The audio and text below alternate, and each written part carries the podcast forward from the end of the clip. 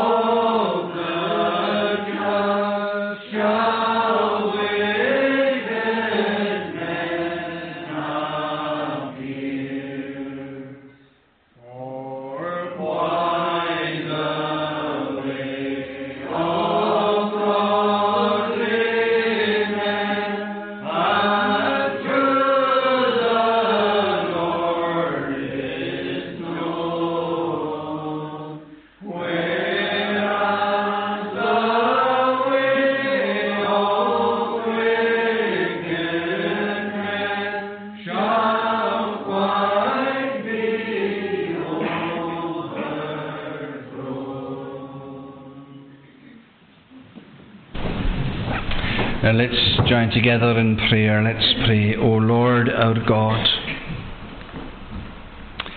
we thank you for the song that we have just been singing. We thank you that because you are the kind of God you are, we can be changed. We can be gloriously saved even although we are great sinners. And we pray that this day we would want to come and bow down before you and worship you. We should do that anyway because you're the one who created us. You're the one who made this planet, indeed the whole of the universe that we find ourselves in. And for that reason alone, we should bow in thanks and worship and in adoration.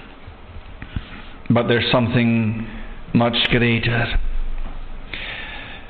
We realize that you became a human being, born in the manger 2022 years ago in Bethlehem. You lived among us for these 33 years. You suffered and died at a place called Calvary outside the city gates of Jerusalem in order that you could reconcile such as we are to God. These are not truths we have conjured up in our own mind. These are truths that you have revealed to us, and we thank you that you have done that. We pray that as we gather here this day and feel the heat of the sun shining down upon us from 93 million miles away, we pray that in the spiritual realm we would feel the warmth of Christ shining into our presence at a moment like this. We thank you for all the new life that's been added to this congregation in recent months. Gifts from you, great blessings. But like every other blessing, they come with responsibilities, and we pray that as vows are taken this day to bring up a child to respect you and to honour you, that you would give the grace that is needed to fulfil these vows. We confess that we fail you so often, but we pray that we would remember that all our failures we must come to you with and ask you for cleansing. We pray this day that you'd remember us as a congregation and indeed a community. We pray in particular for those who are struggling to come to terms with the loss of loved ones. Nigh and comfort, we pray. Remember others who are struggling for other reasons, and there are so many difficulties and pains and pangs and problems in this world, but may we remember to turn to you to cry out for the help that we need. We pray that you'd bless us, O Lord, as we gather here and wherever uh, our loved ones are this day, we pray that you'd be a blessing to them. Our earnest prayer is that our family units will still be together on the shores of eternity. But we do realize that that will require personal faith on the part of each and every one of them. O oh Lord our God, help us. And whatever we do in life's journey, not to get this bit wrong, but to come seeking your mercy. And all we ask is in Christ's name. Amen. Now, it's lovely to see so many young people here today and the others as well, but I'm going to speak to the young people for a moment. Last Monday, um, was it afternoon or evening?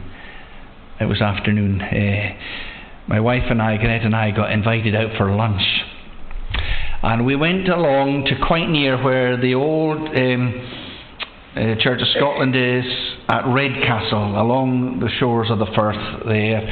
And uh, we had lunch with the Reverend James Sims and his wife Esther, and that was lovely to, to do that.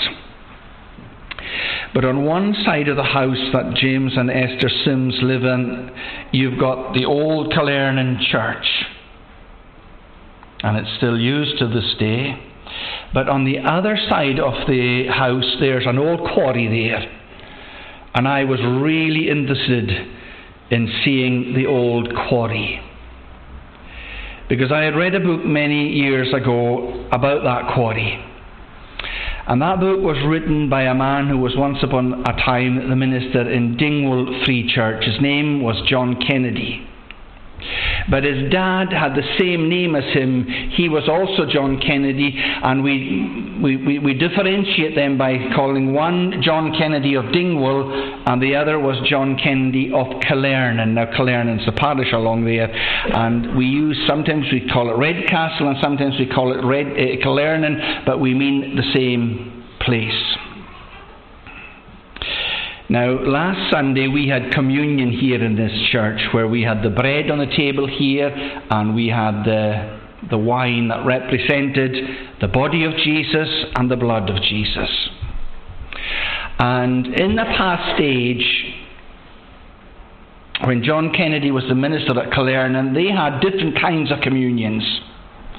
They had what they called a private communion, which was just the local congregation coming to the Lord's table.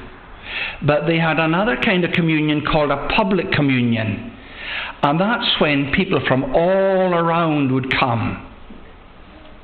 And in his book called The Days of the Fathers in Ross-shire, John Kennedy Dingwall wrote about a communion along there at Killearnan at which there were 10,000 people. And it took place in the quarry. And 2,000 people, we're told, sat at the Lord's or partook of the Lord's. They didn't have a table as such, but they, they took communion. They remembered the death of the Lord Jesus Christ. 2,000 of them in the quarry, but there were 10,000 in, uh, in attendance. That's a huge number of people. That's a huge number of people. Our day and age has changed, where people don't really believe in God to the same extent. That's not meaning that God has changed in any way. He hasn't. God is still the same God, and the Bible is still the same Bible. And we should be thankful that we are gathered here this day to listen to what God has to say uh, to us. Because God has an astonishing message to the human race. And we're all part of the human race. And we're all struggling. Every, every last one of us. Well, you, we look at one another and we think, oh, I wish my life was like that person. They don't have any problems. That's not true. Everybody's struggling for one reason or another. And we all have such basic needs that only God can sort them out.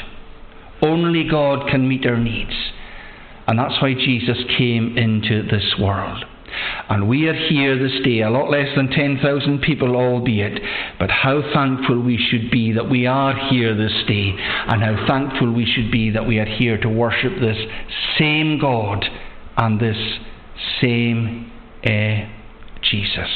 May we all trust in Him as our own friend and as our own Saviour. Now let's read God's Word as we find it in Matthew's Gospel, and it's at chapter 28.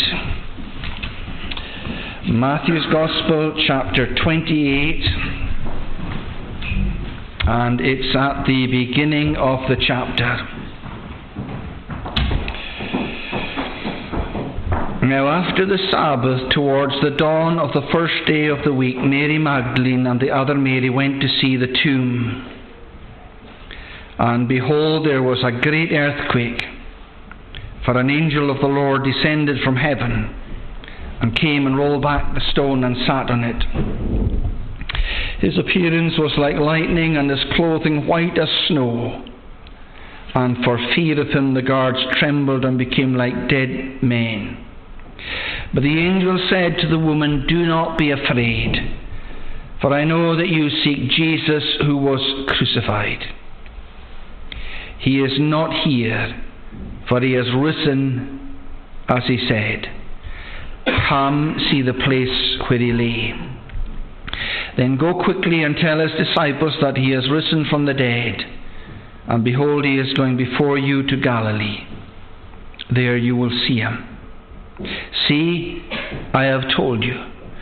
So they departed quickly from the tomb with fear and great joy and ran to tell his disciples. And behold, Jesus met them and said, Greetings.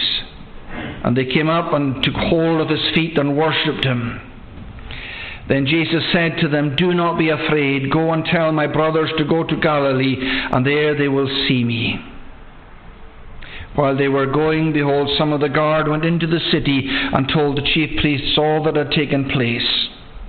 And when they had assembled with the elders and taken counsel, they gave a sufficient sum of money to the soldiers and said, Tell people his disciples came by night and stole him away while we were asleep. And if this comes to the governor's ears, we will satisfy him and keep you out of trouble. So they took the money and did as they were directed. And this story has been spread among the Jews to this day.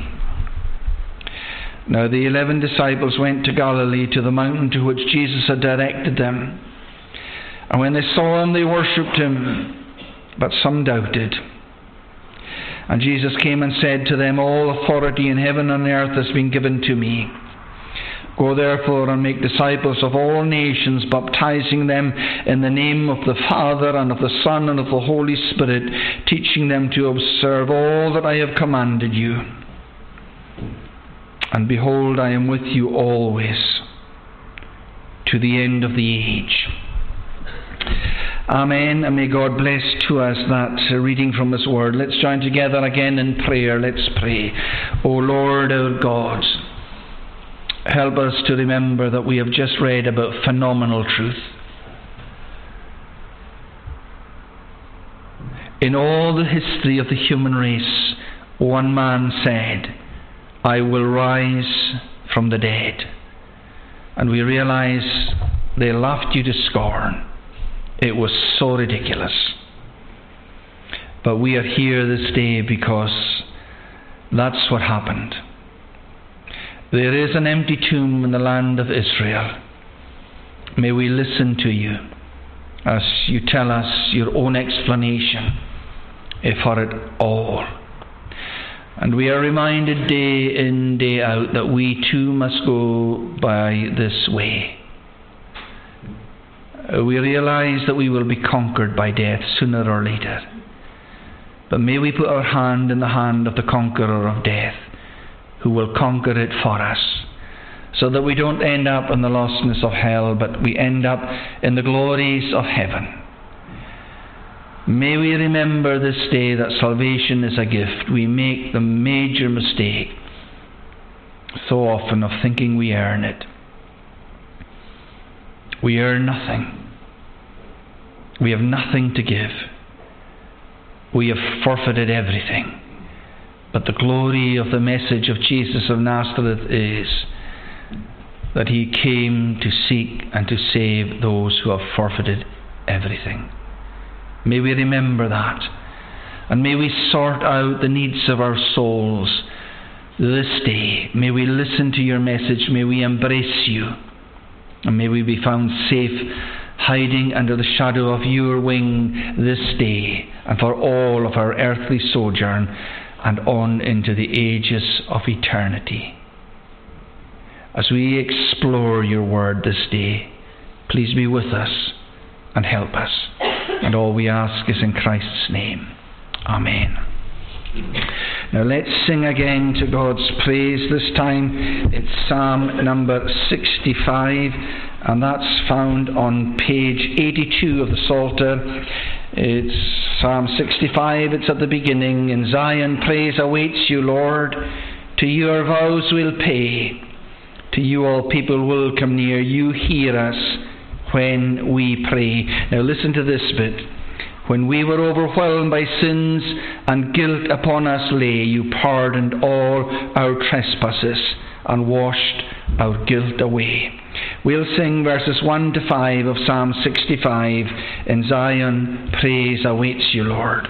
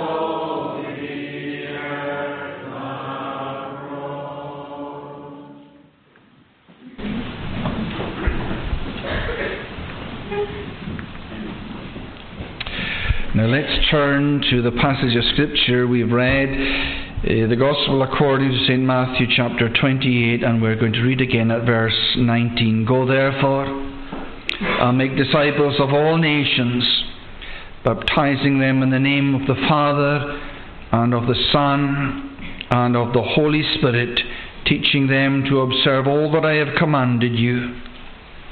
And behold, I am with you always to the end of the age.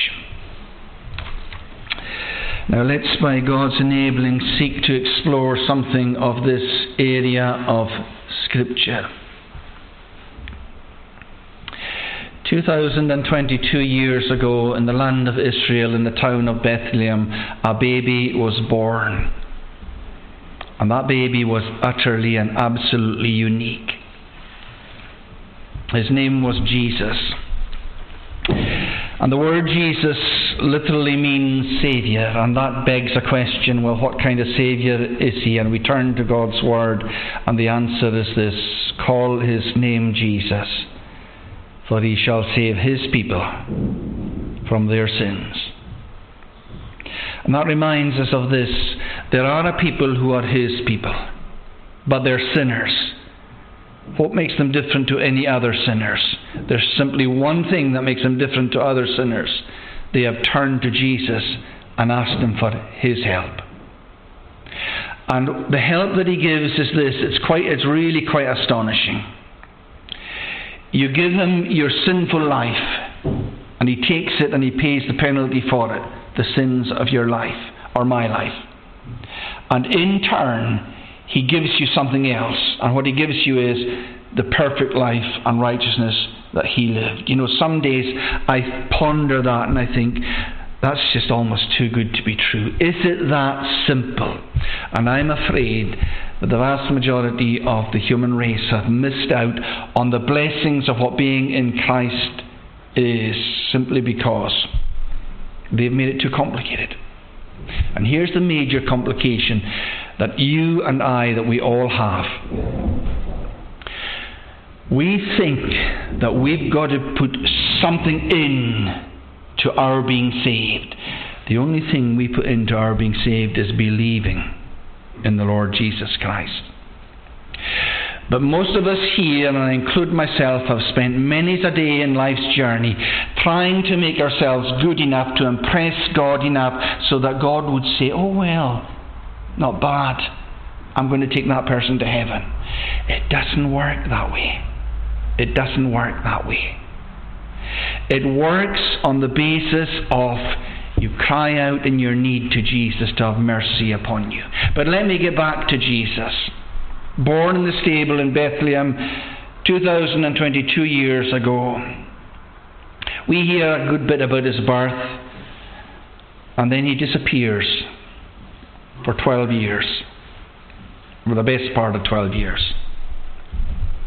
We read about a visit that he made to the capital city uh, in Israel, Jerusalem, and then it goes silent for 18 years. And then we read about the next three, three and a bit years of his life.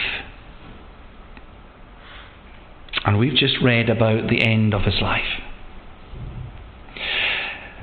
Now, the astonishing thing about Jesus of Nazareth is this. He was crucified outside the city gates of Jerusalem.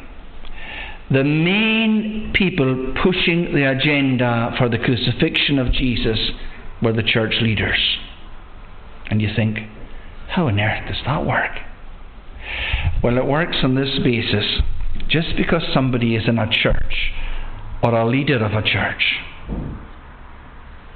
doesn't make them good people. They listened to him as he said, you know, no, when Jesus performed his miracles, there were people there who were looking at him saying, How did you manage to do that? And who are you? And what are you doing here? And he always gave the same answer. He said, I'm the Son of God. And you know, the church leadership picked up on that immediately. They knew what he was saying. And of course, what he was saying was this I'm not just a human being, I'm God come as a human being. And they were enraged with that. They were so furious with that that they eventually got him crucified. And my guess is that they breathed a huge sigh of relief when Jesus of Nazareth was dead. But they didn't reckon on the passage of Scripture that we've just read. Because he said all along, I will come back from the dead. And you know, we are here today because these facts in history took place. There's an empty tomb in the land of Israel. And for 40 days he interacted, sometimes with hundreds of people. After 40 days, he rose up into heaven, and he's been there for the last 2,000 odd years. Until he will come again to this world for a second time. But before he left, he met up with his disciples. And he made up with them for a fundamental reason, and the fundamental reason was this you've got to go and you've got to tell people who I am and what I am about. And here we are, 2,000 years almost after the uh, ascension of Jesus, and uh, God has not changed. God uh, and Jesus has not changed, and I will use these words interchangeably God and Jesus because Jesus was God come in the flesh. And although a couple of hundred years ago there were 10,000 people gathering to worship this God along at the quarry at Killearnan, we are here as a small number compared to that uh, this day, but this God and this Jesus has not changed.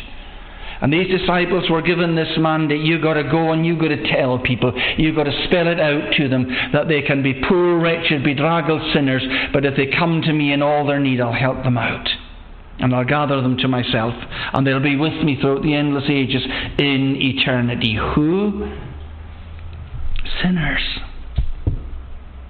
Let's not, whatever we do in life's journey, let's not get this bit wrong. We talk about the grace of God, and you think, what on earth is grace? And grace is unmerited favour, the unmerited favour of God. That's why we're here today because God, in His kindness and His love, has done something about the plight that you and I find ourselves in. We're shortly going to be singing a song along these lines. He took me from a fearful pit and from the miry clay. And on a rock he set my feet, establishing my way. That's an image of somebody in a pit, doomed. But someone has done something for that individual, and that someone is God Himself, and He's taken them and He's given them foundation, and they stand on a rock, and believers stand on the rock that is that is Christ. It's astonishing. It's absolutely Eh, astonishing. But let's go way back to the very beginning of the Bible, and let's go way back to the very beginning of this universe because God decided to create this universe. And you think, when you look around yourself today, and all the need and all the pains and pangs and chaos that there seems to be, you think, why on earth did he do it? What was he thinking about? And he did it because he wants to share who he is with others. And the others whom he wanted to share who he is with was the human race in particular. Now, everything of God's creation reveals something about him. You know, I look out the back of our house these days and I look at the, the trees and the forests around and, and the colours there's no artist in all this world could do that. And you think, that is absolutely amazing. But you know, most of the time life is so rushed we don't even notice it. But if we stop for a moment and look at it and consider it, you think, wow. And they tell us it just came from nothing, it's just random. And we think, no, it's not just random. It's not. It's a creation. And we must bow before this Creator and that's what we're here today to, to do, to worship this Creator. But we're not just here to worship the Creator, we're here to worship the God who sent His Son into this world to help us in our uh, plight. But when God made the very first man and woman, He puts them in a specific place. He puts them in the Garden of Eden. And He tells them things. One of the things he tells them not to do is not to eat of a particular tree. Now, it's not that God was mean or niggardly, he wasn't. He basically gave them the Garden of Eden and he said, It's yours. You can do whatever you like with it, it's all yours. So he wasn't niggardly, he wasn't mean, he wasn't begrudging. But there is one tree in the midst of it, it's called the tree of the knowledge of good and evil. I don't want you to eat of the fruit of it. And God didn't stop there because God said, In the day that you eat thereof, you will surely die. And for, the, for however long it was, Adam and Eve were getting alongside God. What I mean by that is they were in communion with God, they were in fellowship with God. God saw them and He loved what He saw, and they saw God and they loved what they saw, and it was, it was a togetherness, it was a communion. But the moment they disobeyed God, God's word came to fruition. And the communion is over. It's gone. And you know, when I read the Bible at this stage, I almost want to laugh out loud because we find that Adam and Eve tried to hide from the presence of God by hiding a, behind the bushes of the Garden of Eden, and you think, man, what are they doing? They know who God is. They know what God's like.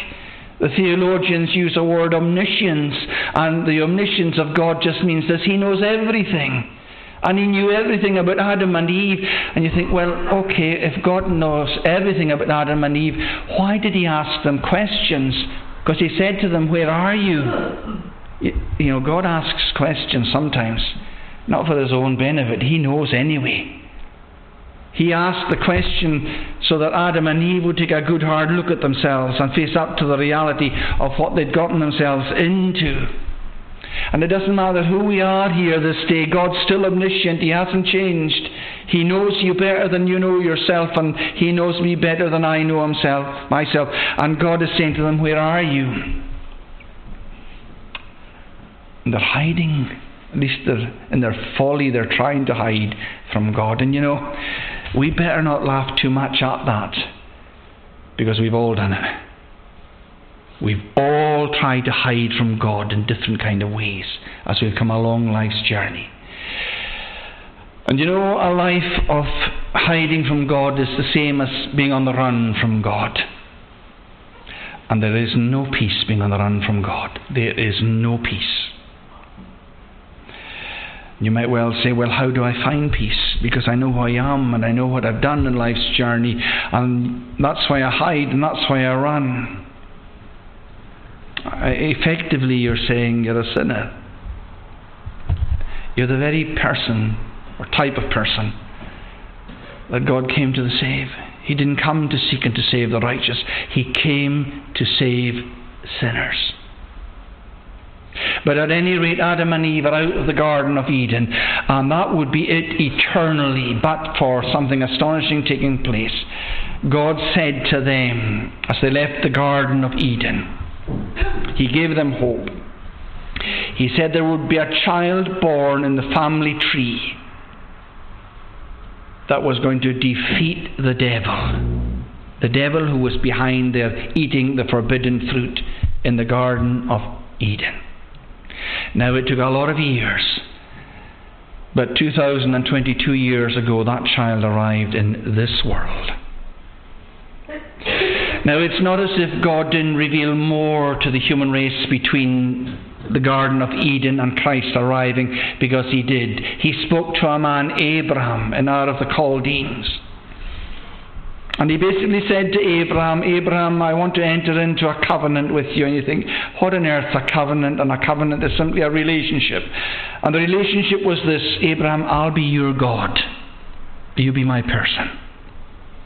Now, Abraham had decisions to make. Abraham could have said to him, Not me. Because Abraham lived in a very religious community, there were lots of gods believed in. In particular, the moon god was worshipped where he lived, and he could have said, No, no, no, no, I'm not into this. But instead, he said yes. He came to God in all his need and he entered into covenant with him. And God said, I'll be your God and I'll look after you and I'll protect you all your days. And ultimately, I'll bring you to heaven itself to be with me. And I'm going to give you a sign for this covenant. I want you to be circumcised, and I want you to circumcise all your children on the eighth day. And you think, what's that all about? Now, it's not that this is the first time circumcision was practiced in this world because it had been before on the basis of hygiene and other cultures. But God used something that was already there and He turned it into a sacred use. And the whole idea is, re- is, is, is removing that what, which has the potential for being unclean. And so, on the eighth day, Abraham by and by would circumcise his child Isaac. That was the sign of the covenant in Old Testament times. And that remains the sign of the covenant right up until the time that Jesus comes into this world. And Jesus changes the sign of the covenant from circumcision into a baptism. And today, we will baptize a child. And the whole idea behind the baptism is Scripture speaks of the washing of regeneration. In other words, what Christ does for sinners is he washes away all that defiles. Remember what I said originally? It's sinners He came to save. We give our sin to Jesus. He gives us His perfect life. That's the great exchange, and the whole idea is that of washing away that which is unclean. So the symbolism of circumcision and the symbol of baptism is exactly the same. It, it focuses on who Jesus is and what He does for those who believe in uh, him. Now, as Jesus gives this command to his disciples, he tells them, Go therefore and make disciples of all nations, baptizing them in the name of the Father and of the Son and of the Holy Spirit, teaching them to observe all that I have commanded with you. That's a formidable command. And you know, these disciples You know, around the time of the crucifixion of Jesus, they showed their real colours. I don't think we're being uncharitable to them by saying they were a pretty pathetic crew. They thought, at least one particular Peter thought, I'll never fail Jesus. I'll never buckle. I'll never go under. Supposing everybody else makes a mess of things, I won't. He ended up denying Jesus three times over, saying, I know nothing about him. And ultimately, he did it with cursings and with oaths. And you think, dear me, that's pretty serious. That's what human nature is like, even someone who believes. Don't let's think for one second that just because someone calls themselves a Christian that they're done with getting things wrong and sinning. That's, I'm afraid, not the way it is. And, but it's not just Peter. When they came to arrest Jesus in the Garden of Gethsemane to a man, they all forsook him and fled. They were all cowards. And you think, how on earth does that motley group of people get themselves together so that not further, much further down the line, the enemies of the church are saying, they've turned the world upside down. You think, how does that work? It works on this basis. It works on the resurrection being the truth. That's the only reasonable explanation. These people were changed utterly and completely when they met the risen Christ. And here is the risen Christ giving them a formidable challenge go everywhere and tell them about me and get them to be baptized. Make disciples of them. And you think, how on. Well, did they think to themselves, how are we ever going to manage that? They did it in one way and one way only. I have commanded you, that was clear. And behold, I am with you always. That's the key. That is the key. And you know, today vows will be taken as a child is being baptized, and I know that not everybody believes that children ought to be baptized, but let's remember this.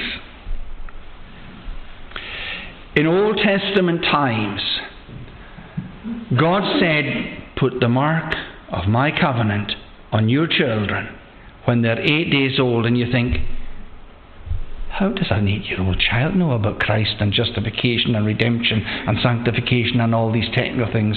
An eight year, an eight day old child doesn't. It doesn't. But when God gives a command to Abraham, Abraham does what God commands him. And we're looking for God to change his covenant when he changes the sign of the covenant. And we're looking for someone in Scripture where God's saying, Look, from now on in, the children are out. No children. It simply isn't there. And you know, it was unthinkable to a mind, in the mind of a Jewish person to be engaged in his religion without him operating at the level of him being the head of his family and the whole family circle being involved in it. And then in New Testament times, we have households being baptized. It would be very strange if all the households of the New Testament had no children in them. And so we believe that the command prevails and that the covenant's the same and God has not changed it, and so we believe in the baptism of our children as well. Now let's remember this. Baptizing or taking baptismal vows regarding a child does not save a child. If you look at Old Testament times, you have Adam and Eve, and uh, they have they have children. One's Cain and one's Abel. They have other children as well, but let's stick to Cain and Abel. Both these children were engaged in religious activity. God accepted the religious worship of one of them, and he rejected the religious activity of the other. And you think, well, what was that all about? Well, it was very simple. One of them, Abel, listened to what God had to say and worshipped God in the way that God would have him worship. The other man did his own thing. And that's the difference. And then you come down to a man like Abraham. And Abraham has a son called Isaac, and prior to that, he had a son called Ishmael. Isaac was the son of promise. And then Isaac himself has children, Jacob and Esau. And Jacob is loved by God, and Esau's not loved by God, and you think, how does that all work out?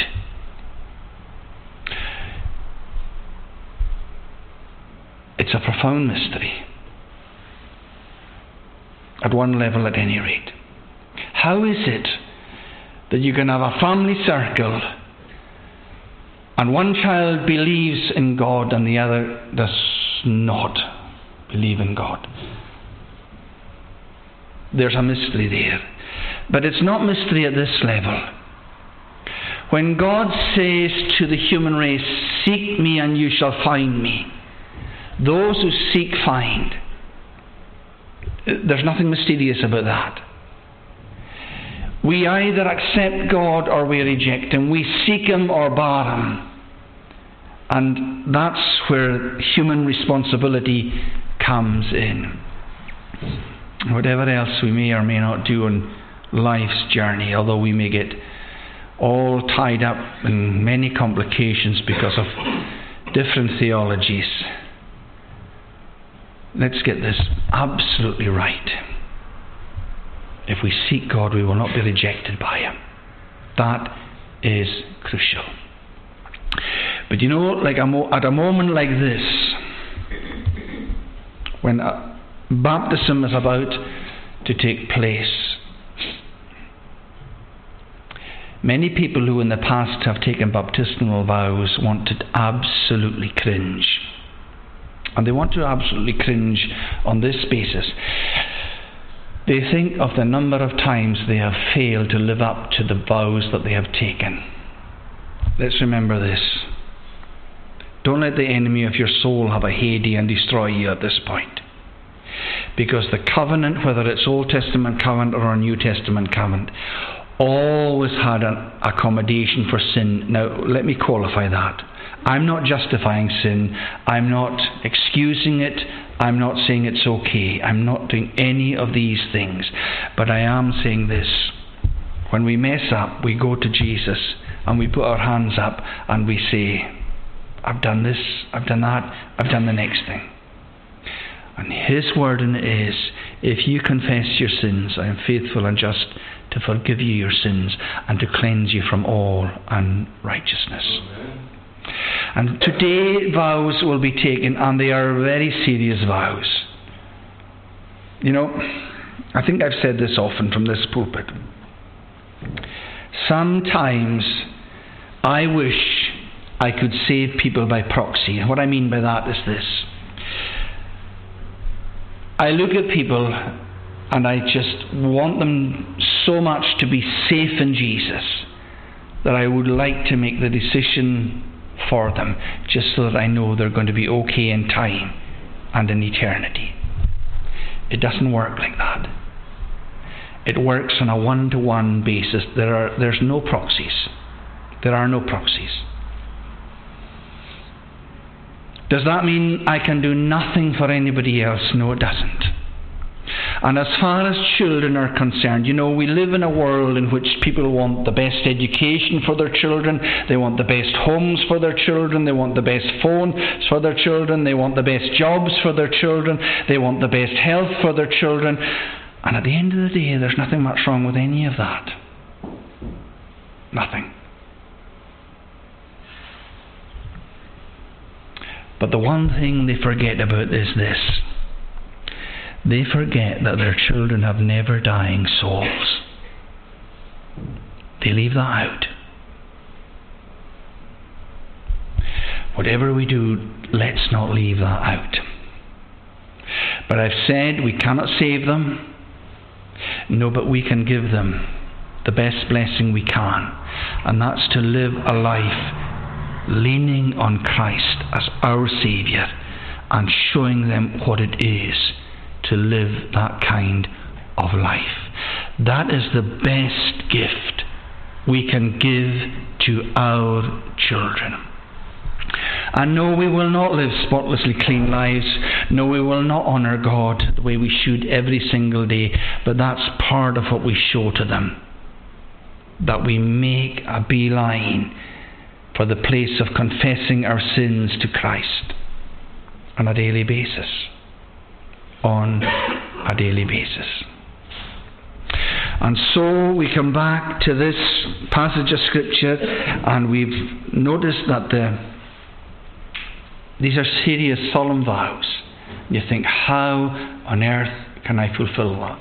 Well, just as the disciples looked to Christ to fulfill their remit of telling others, so parents who take vows on behalf of their children will look to this same Christ and will say to him, Please help me to be faithful to you and to my vows, and to be faithful to my children.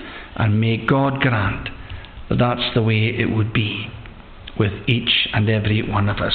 We have our warrant for baptism in this passage of Scripture that we have uh, just read and we have just been exploring. So, what we're going to do now is we are going to sing a psalm, and during that singing, the children will come down from, uh, from, uh, from upstairs and. Um, we'll then proceed with the baptism of uh, little Erica.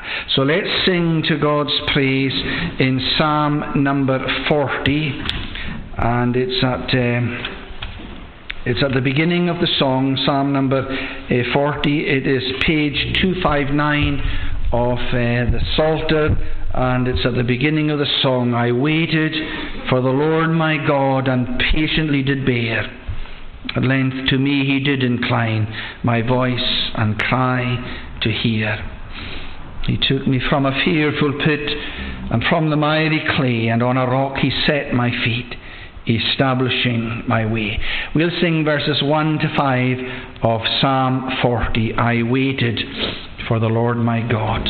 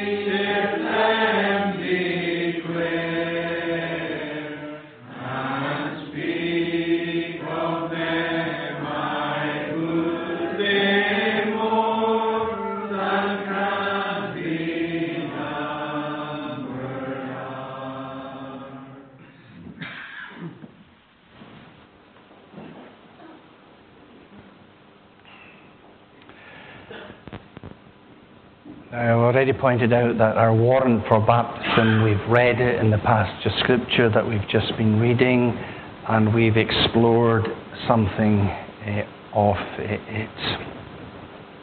And so we will proceed to the baptism of uh, Erica Anderson.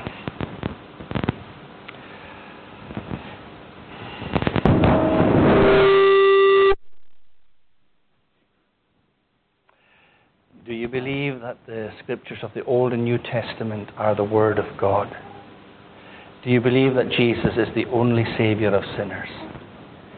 Do you promise to bring up Erica in the fear and admonition of the Lord? The congregation can be upstanding. Erica Anderson, I baptize you in the name of the Father, the Son, and the Holy Spirit. The Lord bless you and keep you. The Lord make his face shine upon you and be gracious unto you.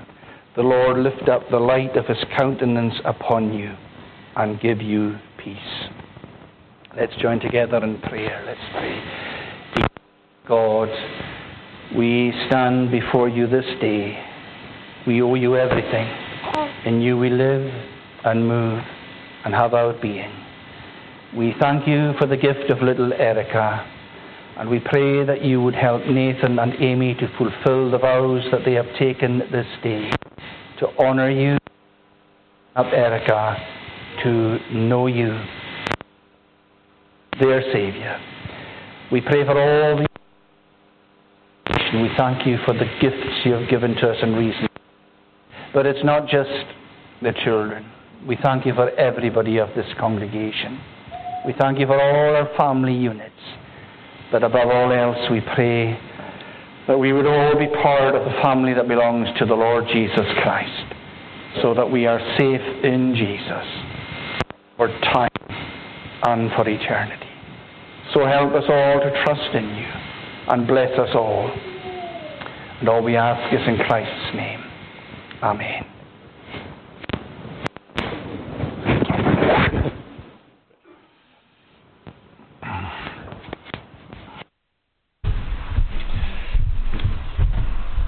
Now let's just close by singing to God's praise in Psalm number 23. It's the traditional version, the Scottish Psalter version of Psalm 23. The Lord's my shepherd, I'll not want. He makes me down to lie in pastures green. He leadeth me the quiet waters by. Down to the end, goodness and mercy all my life shall surely follow me and in God's house forevermore my dwelling place shall be. God's dwelling place ultimately is heaven. And I hope that will be the dwelling place of us all, but it will only be the dwelling place of us all if we believe in the Lord Jesus Christ and are saved. May that be true of each and every one of us. Let's sing these words to God's praise. Psalm 23, the whole song, The Lord's my shepherd.